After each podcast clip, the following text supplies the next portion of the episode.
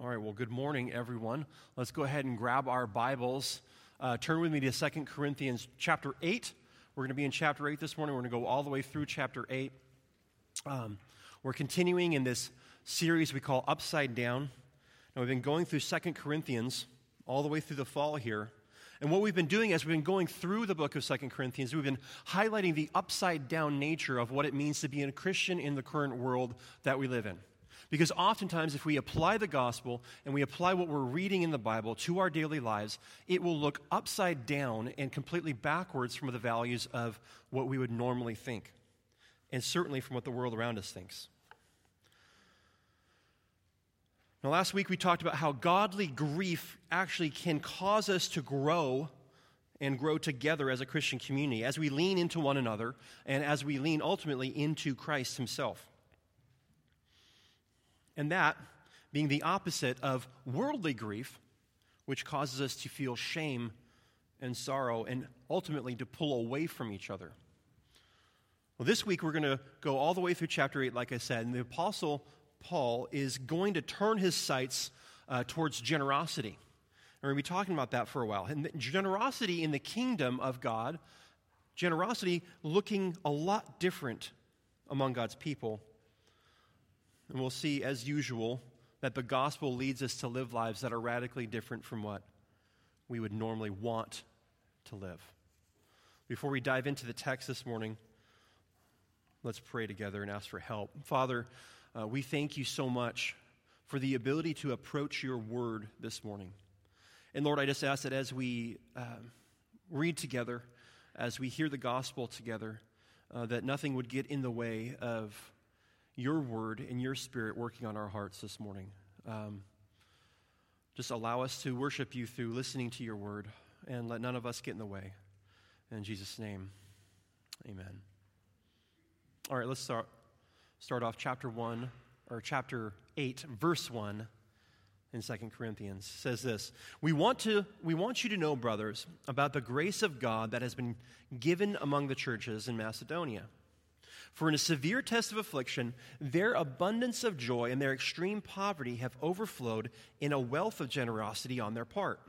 For they gave according to their means, as I can testify, and beyond their means, of their own accord, begging us earnestly for the favor of taking part in the relief of the saints. And this not as we expected, but they gave themselves first to the Lord, and then by the will of God to us. Accordingly, we urge Titus that as he had started, so he should complete among you this act of grace. But as you excel in everything, in faith, in speech, in knowledge, in all earnestness, and in our love for you, see that you excel in this act of grace also. Okay, so what's going on here in the text? We're talking about the collection that Paul and the apostles had organized for the believers in Jerusalem who had undergone economic difficulty after a famine. The church and individuals there have been hit really hard. And so the apostles thought it would be right for the other churches spread throughout the regions where the gospel had already gone to put together a collection to go back to Jerusalem and help the saints there. So this is a relief effort from other churches to other churches in different regions. That's what we're specifically talking about. It's a specific relief effort among churches. So Paul begins by talking about the grace of God among the churches in Macedonia. So it's helpful for us to understand Macedonia and what we're talking about. Modern-day Greece would have at this time be split up into two regions, Macedonia and Achaia. So Macedonia had the cities of Philippi and Thessalonica, right, each having their respective churches in each city, while Achaia had the capital city of Corinth. So we're really talking about modern-day Greece, but two different regions within it. So when he's speaking of the Macedonians, he's speaking of those churches specifically, like the Philippians and the Thessalonians.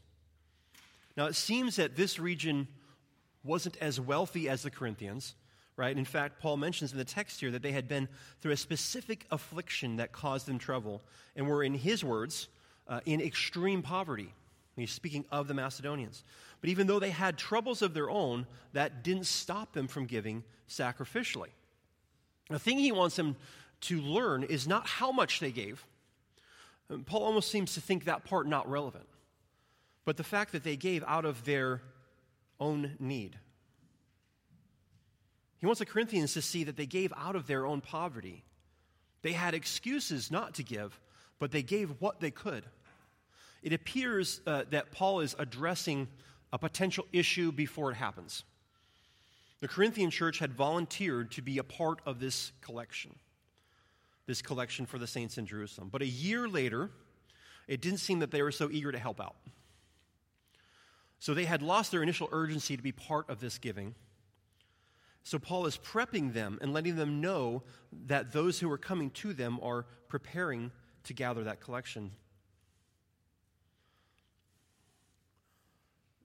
So he's talking about the Macedonians and that they gave sacrificially and not just willingly, right?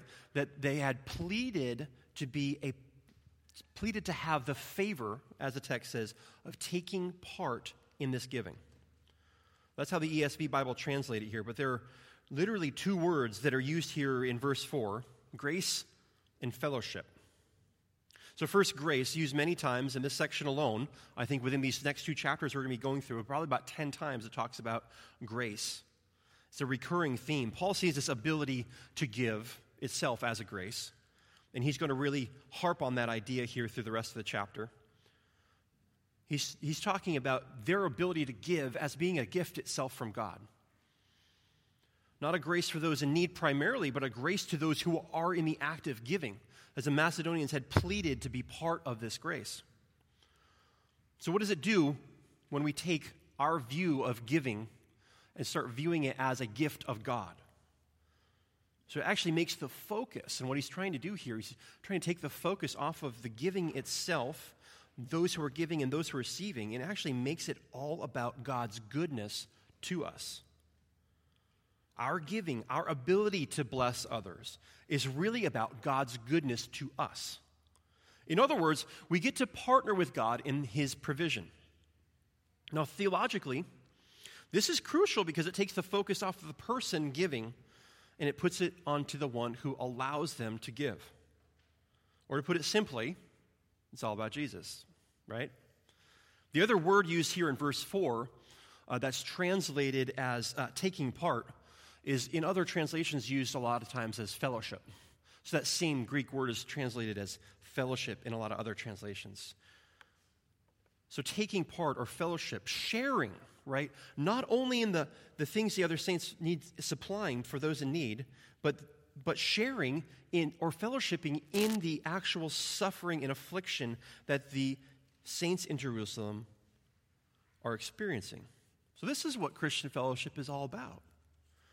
When we're in Christian community, there are a lot of things that we can feel good about, right?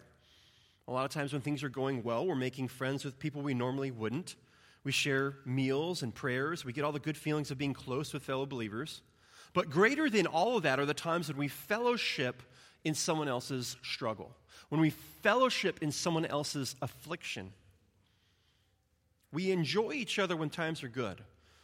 But it's through the difficulty that we experience a more intense fellowship. Verse 8 goes on. I say this not as a command, but to prove by the earnestness of others that your love also is genuine. For you know the grace of our Lord Jesus, that though he was rich, yet for your sake he became poor, so that you by his poverty might become rich. And in this matter I give my judgment. This benefits you, who a year ago started not only to do this work, but also to desire to do it. So now finish doing it as well, so that your readiness in desiring it may be matched by your completing it out of what you have. For if the readiness is there, it is acceptable according to what a person has, not according to what he does not have. For I do not mean that others should be eased and you burdened, but that as a matter of fairness, your abundance at the present time should supply their need, so that their abundance may supply your need, that there may be fairness. As is written, whoever gathered much had nothing left over, and whoever gathered little had no lack. We'll stop there for a minute because there's a couple key things here that we have to go over. So first, let's look at verse 8. What is Paul doing here? He says this is not a command. And by doing that, there's three things that he's accomplishing with that first verse. There's three things. He's not laying any new obligations or rules on them, right? He's not giving them any new commands. They're still free. Secondly, that act of being free to give allows them to grow in their faith. By not being commanded to do something, they can choose to do something, they discern to do something, and thereby grow in their own personal faith. Think about it. If it was something was dictated to them as a must, then they don't have to discern what is right. He leaves them the ability to decide individually what they can and will give. And the third thing he does is that, and this is very important, and this is this idea that he keeps harping on again and again, this serving others in Jerusalem through their finances is a grace of God. They get to experience an element of the grace of God by serving, by sacrificing. So not only are they free and growing in their faith, but they're allowed to experience a grace, a gift from God. And we'll talk about more of that act of grace in a minute. But I think that we'll see in verse 9 kind of the most important aspect of this whole chapter. Giving and generosity, fellowship and affliction, what is it all about? Well, it's all about Jesus. We don't get to just practically apply this to one situation. This is much bigger, and he reminds us of this. This whole motivation for our giving is found in the person of Jesus. This is a heart issue for us, and Jesus gives us the ultimate model for a heart, right? Jesus goes from being rich to being in poverty. There's a great theological nugget also here that's really important for us, and we don't want to miss, because this actually helps us.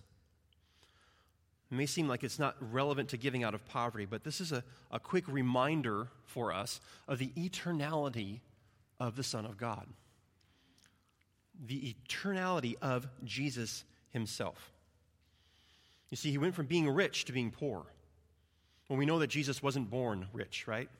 This is a reminder for us. He wasn't born rich. You might remember the story about him being laid in a manger or an animal food trough. There's a lot of biblical evidence that Joseph and Mary were not affluent at all. The point is Jesus, was something much more before that. He was eternal before he was born. And I know you can say, yes, Andrew, of course, we believe that. That's a basic Christian truth. But just put a highlighter on that in your mind for a moment. Now, that theological truth that we take as a basic Christian Orthodox belief is evidenced by scriptures like this one. This is one of the proof texts that we would go to talk about Jesus being rich, eternally God, before he became a man. But that's not Paul's main point in this letter. He's actually highlighting what? What part of that is he highlighting? Jesus' poverty.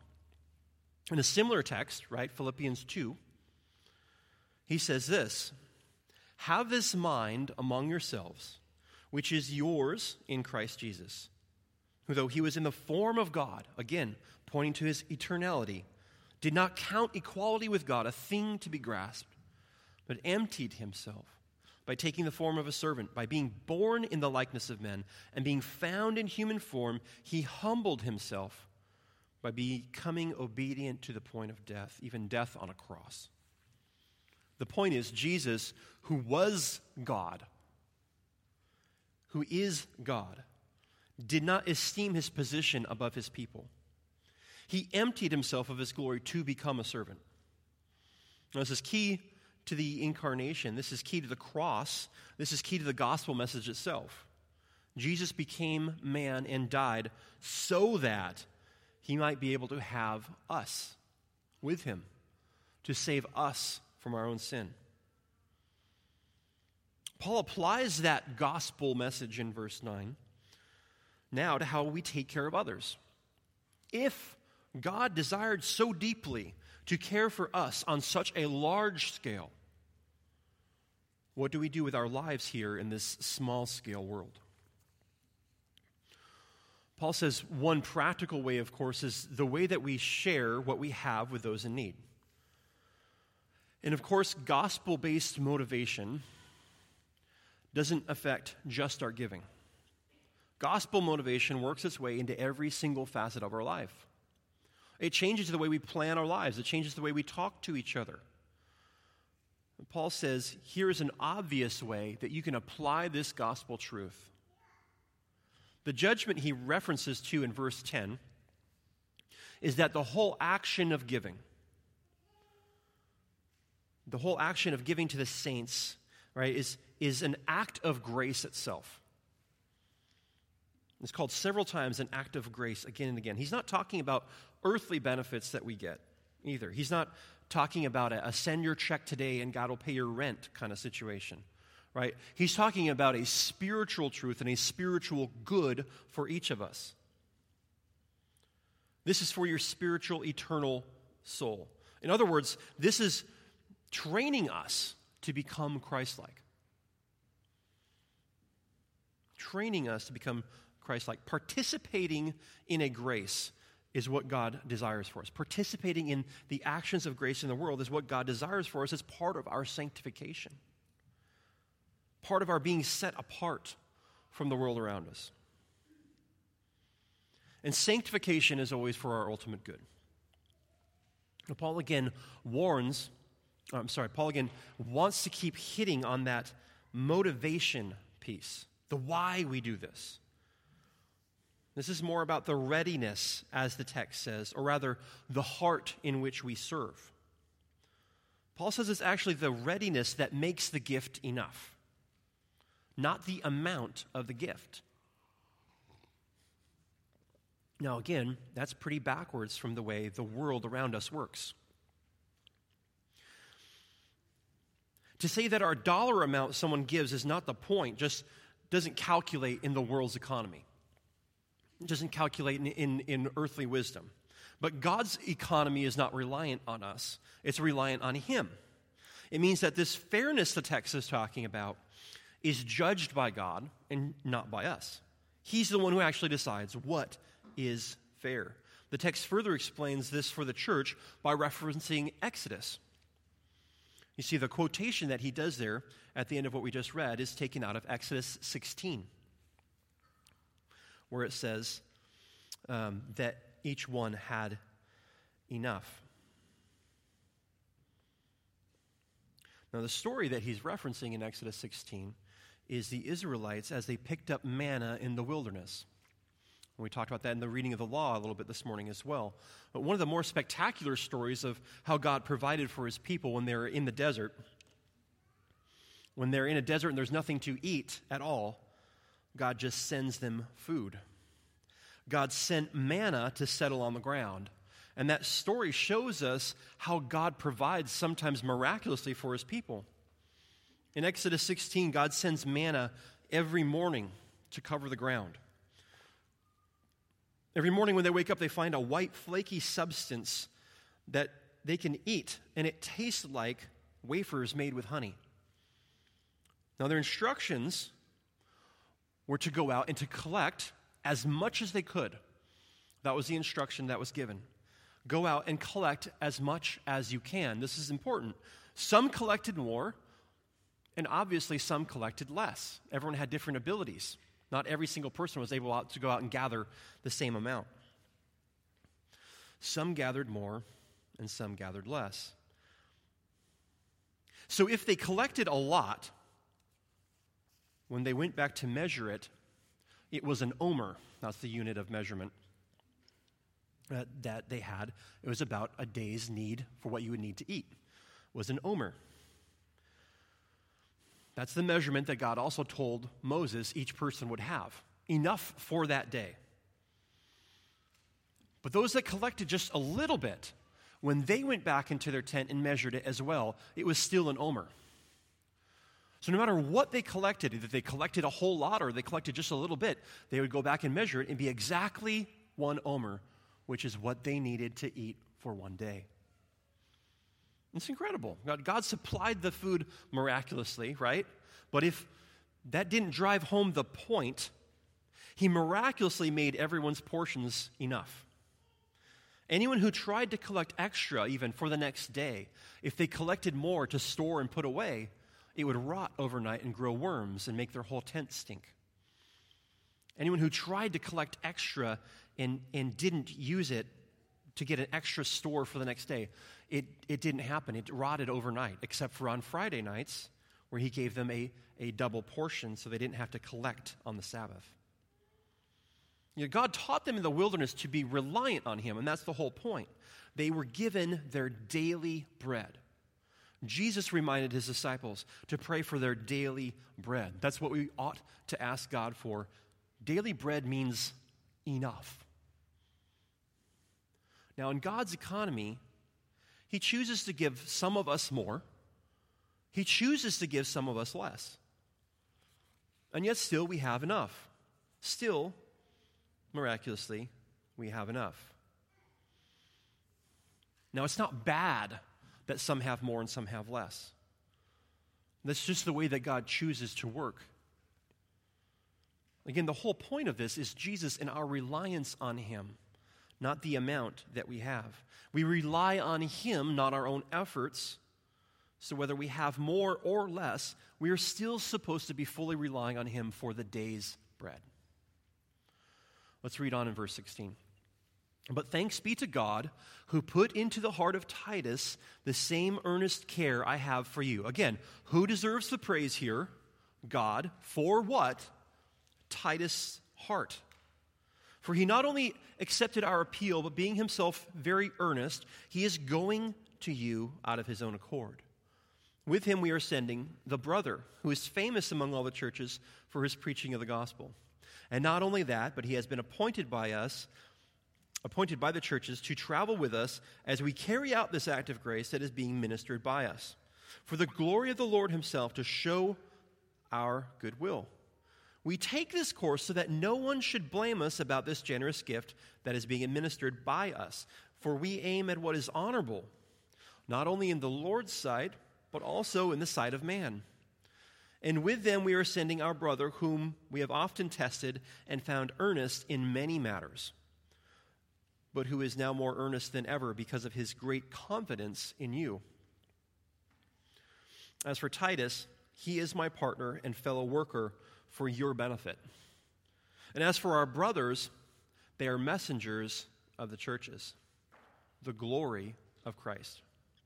So give proof before the churches of your love and of your boasting about our boasting about you to these men. Okay, so he is sending Titus and two nameless brothers. One of them is a famous preacher and explainer of the gospel.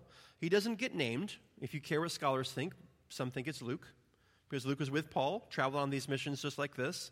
He was also good at explaining the gospel. Luke wrote a whole book about the gospel with a sequel. Thanks. I'm glad someone got that. But that isn't the point, right? Paul is saying here are our emissaries. They carry the authority to collect this. They carry the authority to collect this act of God's grace. Paul does a really good letter in his epistles, or his really good job in his letters and epistles of building others up, about bragging about his fellow ministers, about bragging about those in the churches around him to others, building people up. He brags on his fellow servants. And again, not because of their efforts, right? But because of what God is doing in their efforts. I think we can do a whole lot better as Christians in building each other up, and maybe even bragging about each other. When was the last time you pointed out what God was doing in someone else's life? That's a whole other sermon, but there it is. Think about that. All right, verse 21 said something really important for us to ponder for a moment if we look back at it. In verse 21, it says, we aim at what is honorable, not only in the Lord's sight, but also in the sight of man. Now, this is Paul speaking, the apostle who wrote Galatians. Galatians 1:10 would be one of the verses that comes to my mind when he talks like this, because in Galatians 1:10 he says, if I was seeking the approval of man, I would not be a servant of Christ. So we need to take a moment just really quickly to examine, is this a blatant contradiction in the way that Paul talks? A difference, I think, here between the two is the idea of honor versus the idea of approval. By saying honor, he's talking about the honesty in the way that they are handling the finances of this collection and their actions as they carry out this action, right? As they carry out this giving, there's going to be a lot of collecting from different churches, a lot of traveling. There's a lot of opportunity for some of this money to go missing. It's apparent that there were rumors that this collection for the saints was going to be mishandled, that a lot of this was just going to end up in Paul's pocket. But Paul says, no, we will use three men here to go above and beyond to show what is honorable.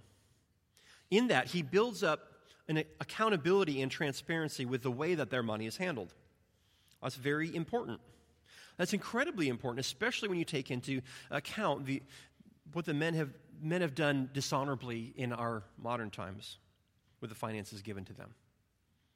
Right, worldwide Christian ministries, we don't even need to name them because there's many, have been outed in recent years for their usage of funds to do dishonorable things, and to spend even more in covering it up. That's why this is important. The approval of men was something that some of these modern-day ministries that have failed had. They had the approval of men. They were very well thought of. So he points out to us, it's not the approval or our outside appearances that matters, but our honorable actions honor God, and are a witness to the world around us.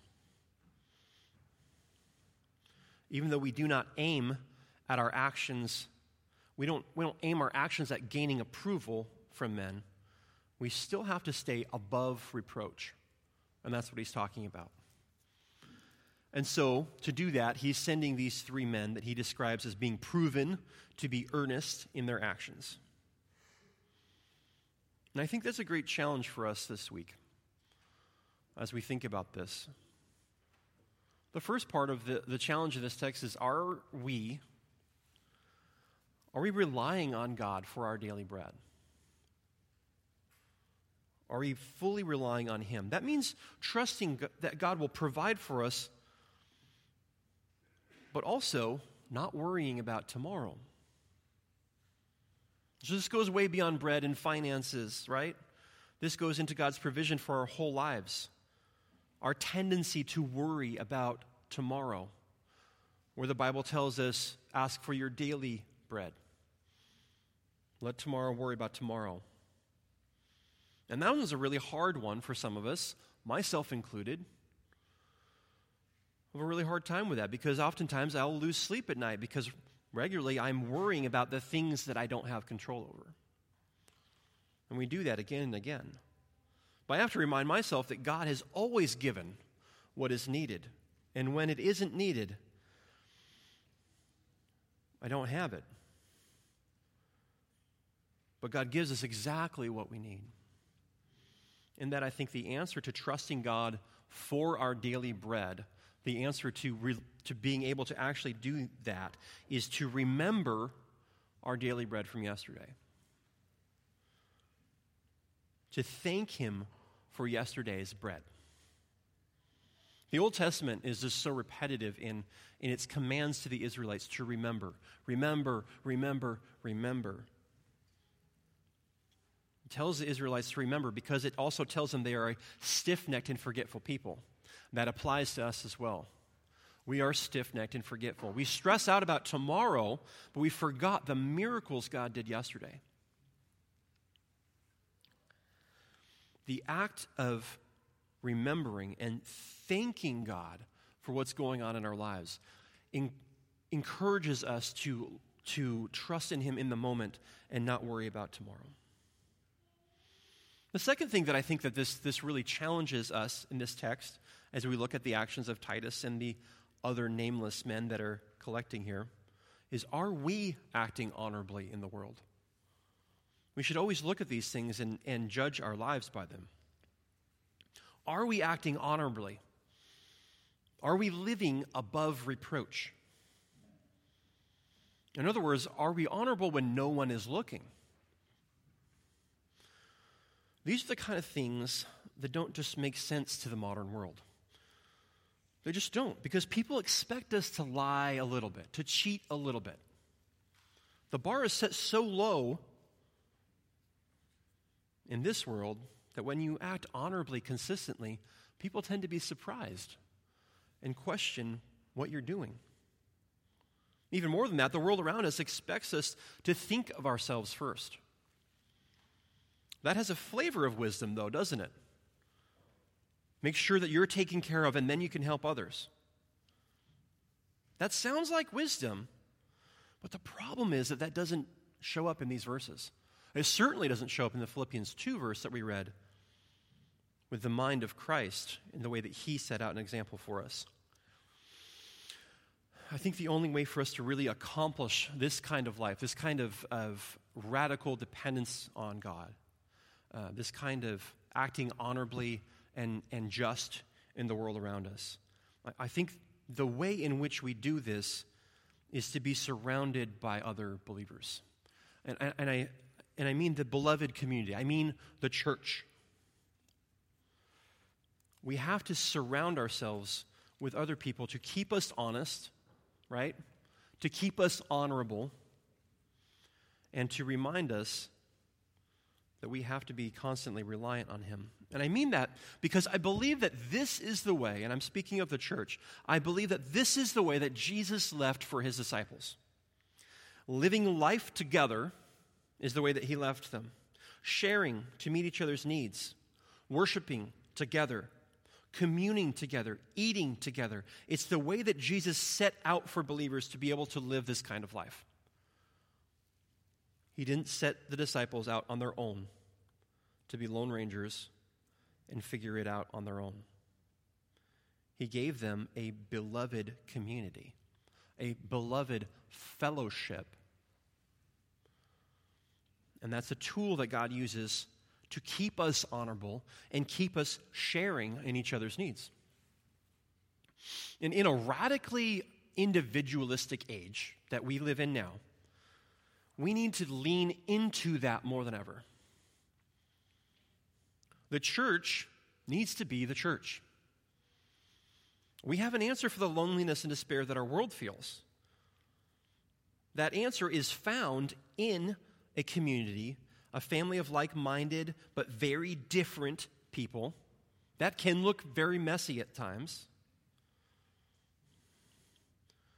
With this idea of fellowship and community, we can't force either. We can't just say, let's make a great community. Let's have a great fellowship and strive to that end. Our text today did show us, though, how to do it, how to achieve this kind of fellowship together. Look one more time, all the way back at verse 5 in chapter 8. Paul is speaking of the Macedonians, right? Those believers in Philippi and Thessalonica. Halfway through verse 5, he said, they gave themselves first to the Lord, and then, by the will of God, to us. So the key to making the fellowship of believers great is not by making it first and foremost in our lives. Again, complete reverse of human logic. It doesn't make sense. In order to make this fellowship great, we need to not put this fellowship first. But if we want to make the church great, we make Jesus first and foremost in our hearts. And then naturally, we love what he loves. We love what he loves. Because the church isn't great because of its inherent wonderfulness, right? If you look at the church, it's a group of messy believers who've made a lot of mistakes and are coming together to try to do better, right? That in itself isn't inherently wonderful. The church is great because Jesus loves the church. That's what makes it great. It's given its sense of greatness because of the sacrifice which was sacrificed for it. What was given for it gives it its value. The church is great because Jesus loves it. That's what makes it great, period. And when you really care for someone, when you really love someone, we all know this to be true, when you really love someone, you start to love the things that they love, right? When you really care about someone, you care for the things that they care for. That's exactly what the Macedonians had been doing, as evidenced in verse 5. They gave themselves first to the Lord, and then by the will of God to us. So as we come forward for communion today, let's remember that this is all of us, sharing in an act of soul-nourishing worship. And in that, we honor and love the author of all good things, the author of love that gave himself to purchase us. So as you come forward for communion today, reflect that you are not doing this alone. You are doing this in a group of messy people who are also headed in the same direction as you. Let's pray.